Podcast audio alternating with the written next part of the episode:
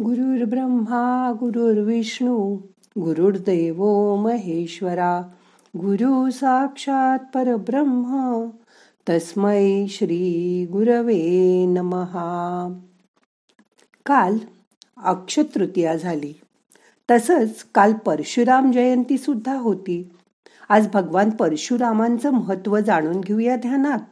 मग करूया ध्यान. ताठ बसा पाठ मान. खांदे सैल करा हाताची ध्यान मुद्रा करा हात मांडीवर ठेवा डोळे अलगद मिटा. परशुराम यांचा जन्म रामायण काळात त्रेता युगात ब्राह्मण ऋषींच्या पोटी झाला. विष्णूचा सहावा अवतार कोण आहे? पौराणिक वृत्तानुसार त्यांचा जन्म वैशाख शुक्ल तृतीयेला.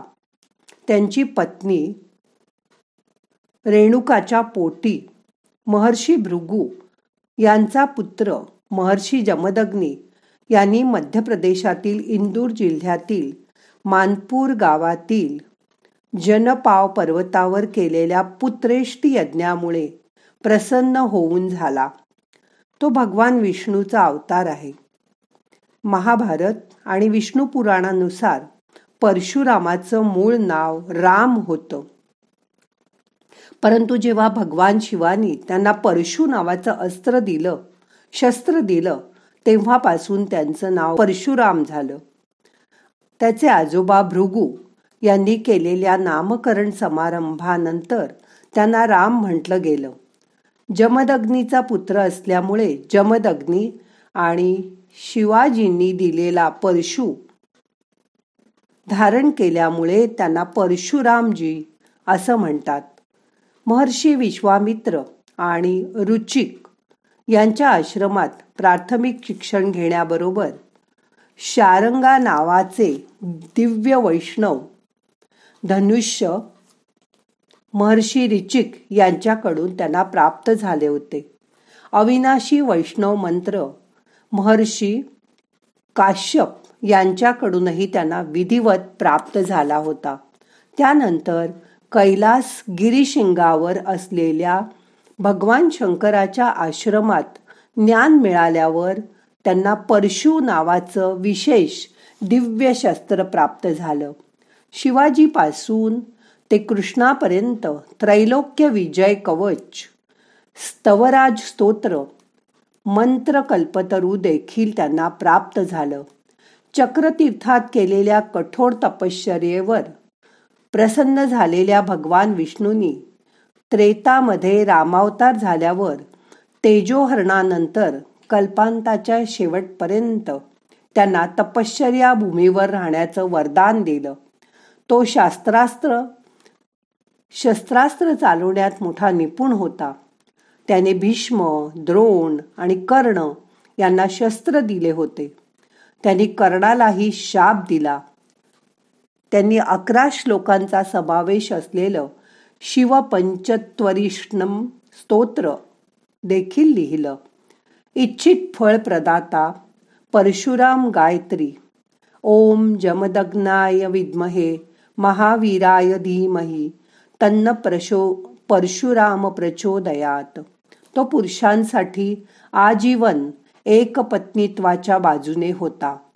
अत्र्यांची पत्नी अनुसुया. अत्री ऋषींची पत्नी अनुसुया. अगस्त ऋषींची पत्नी लोपामुद्रा. आणि त्यांचा प्रिय शिष्य आकृतवन यांच्या मदतीने त्यांनी महिला प्रबोधनाची एक मोठी मोहीमही राबवली होती. उरलेल्या कार्यात कलकी अवतार घेतात. आणि गुरुपद घेऊन त्याला शस्त्रास्त्रांचे ज्ञान दिले जाते असेही म्हटले आहे. त्यांनी एकवीस वेळा पृथ्वी निशस्त्रीय केली होती. त्यांना पृथ्वीवर वैदिक संस्कृतीचा प्रचार करायचा होता प्रसार करायचा होता. त्यांनी बहुतेक गावं वसवली आहेत असं म्हणतात ज्यामध्ये कोकण गोवा केरळ इत्यादी गावं समाविष्ट आहेत. पौराणिक कथेनुसार भगवान परशुरामांनी गुजरातपासून केरळपर्यंत समुद्र मागे ढकलून एक नवीन भूमी निर्माण केली. आणि या कारणास्तव भगवान परशुराम कोकण गोवा केरळमध्ये पूजनीय मानले जातात. तुम्ही कधी कोकणात गेलात तर चिपळूणला परशुरामाचं मोठं मंदिर आहे ते नक्की बघा. ते भार्गव गोत्रातील सर्वात आज्ञाधारक मुलांपैकी एक होते. ज्यांनी नेहमी आपल्या शिक्षक पालकांच्या आदेशाचं पालन केलं. त्यांनी नेहमी मोठ्यांचा आदर केला. त्यांनी त्यांचा कधीही अनादर केला नाही. या सजीव प्राण्याला त्यांच्या नैसर्गिक सौंदर्याने जिवंत ठेवण्याचा त्यांचा मानस होता. ही संपूर्ण सृष्टी प्राणी पक्षी झाडं फळं फुलं आणि संपूर्ण निसर्गासाठी ते जिवंत राहावे अशी त्यांची खूप इच्छा होती. ते म्हणाले की राजाचा धर्म वैदिक जीवनाचा प्रसार करणं आहे प्रजेचं पालन करणं आहे. ते आपोआप होईल तो त्याचा धर्म नाही. राजाचा धर्म वैदिक जीवनाचा प्रसार करणे आहे.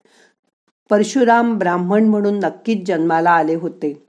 पण कर्मानी ते क्षत्रिय होते. त्यांना भार्गव म्हणूनही ओळखलं जातं. अक्षतृतीयेला परशुराम जयंती ही साजरी करतात. चित्पावन ब्राह्मण हे परशुरामाचे वंशज आहेत असं मानलं जातं.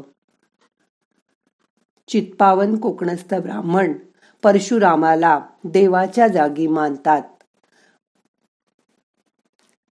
अक्षतृतीया ह्या दिवशी त्याची मोठ्या प्रमाणात अनेक हिंदू लोक पूजा करतात. म्हणून परशुराम जयंती अक्षतृतीयेला आहे हेही विसरू नका. महर्षी वेदवास यांनी अक्षतृतीयेच्या दिवशी महाभारत लिहिण्यास सुरुवात केली. या दिवशी महाभारतातील युधिष्ठिराला अक्षयपत्र प्राप्त झाले. या अक्षयपत्राचं वैशिष्ट्य त्यातून अन्न कधीही संपत नाही. या पात्राद्वारे युधिष्ठिर आपल्या राज्यातील गरीब आणि भुकेल्या लोकांना अन्नदान करत असे. या श्रद्धेच्या आधारावर या दिवशी केलेल्या दानाचंही पुण्य खूप मोठं असतं. ते अक्षय मानलं जातं. म्हणून त्या दिवशी केलेलं दान कधीही संपत नाही असं पुण्य आपल्याला देतं. आणि म्हणून वर्षानुवर्ष माणसाचं भाग्य वाढत जातं. अक्षतृतीयेची आणखीन एक कथा महाभारतात प्रचलित आहे. या दिवशी दुःशासनाने द्रौपदीचा अपमान केला होता. या वस्त्रहरणातून द्रौपदीला वाचवण्यासाठी श्रीकृष्णाने कधीही न संपणारी साडी तिला दिली होती. अक्षतृतीयेमागे हिंदूंचं आणखीन एक रोचक श्रद्धा स्थान आहे. श्रीकृष्णाने पृथ्वीवर जन्म घेतला. तेव्हा अक्षतृतीयेच्या दिवशी त्याचा गरीब मित्र सुदामा कृष्णाला भेटायला आला होता. कृष्णाला देण्यासाठी सुदामाकडे फक्त चार तांदुळाचे दाणे होते. तेच सुदाम्याने कृष्णाच्या चरणी अर्पण केले. पण आपला मित्र आणि सर्वांचं हृदय जाणणाऱ्या देवाने सर्व काही समजून घेऊन सुदाम्याचं दारिद्र्य दूर केलं होतं. त्याच्या झोपडीचं महालात रूपांतर केलं आणि त्याला सर्व सुविधा परिपूर्ण असा महाल दिला. आणि त्याला तेव्हापासून अक्षतृतीयेला केलेल्या दानाचं महत्त्व आणखीनच वाढत गेलं. म्हणून अक्षतृतीयेला दान करा आणि भगवान परशुरामाचीही पूजा करा. आता दोन मिनटं शांत बसा.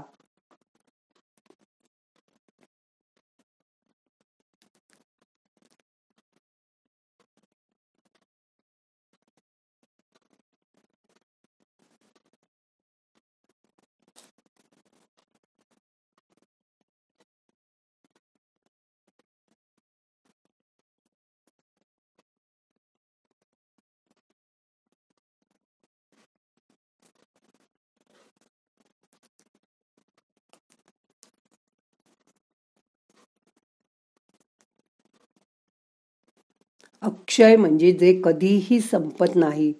शुभ परिणामांचा कधीही क्षय होत नाही. या दिवशी केलेलं कार्य मनुष्याच्या जीवनात कधीही न संपणारं शुभफल देतं.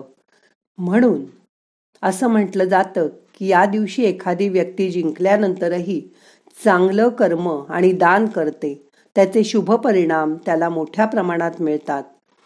त्याचे शुभ परिणाम कधीही संपत नाहीत. अशी ही अक्षतृतीया आपण काल मनापासून साजरी केली. आता आजचं ध्यान संपवायचंय. मनाला जाग करा. प्रार्थना म्हणूया. नाहम करता हरि करता हरि करता हि केवलम. ओम शांती शांती शांती.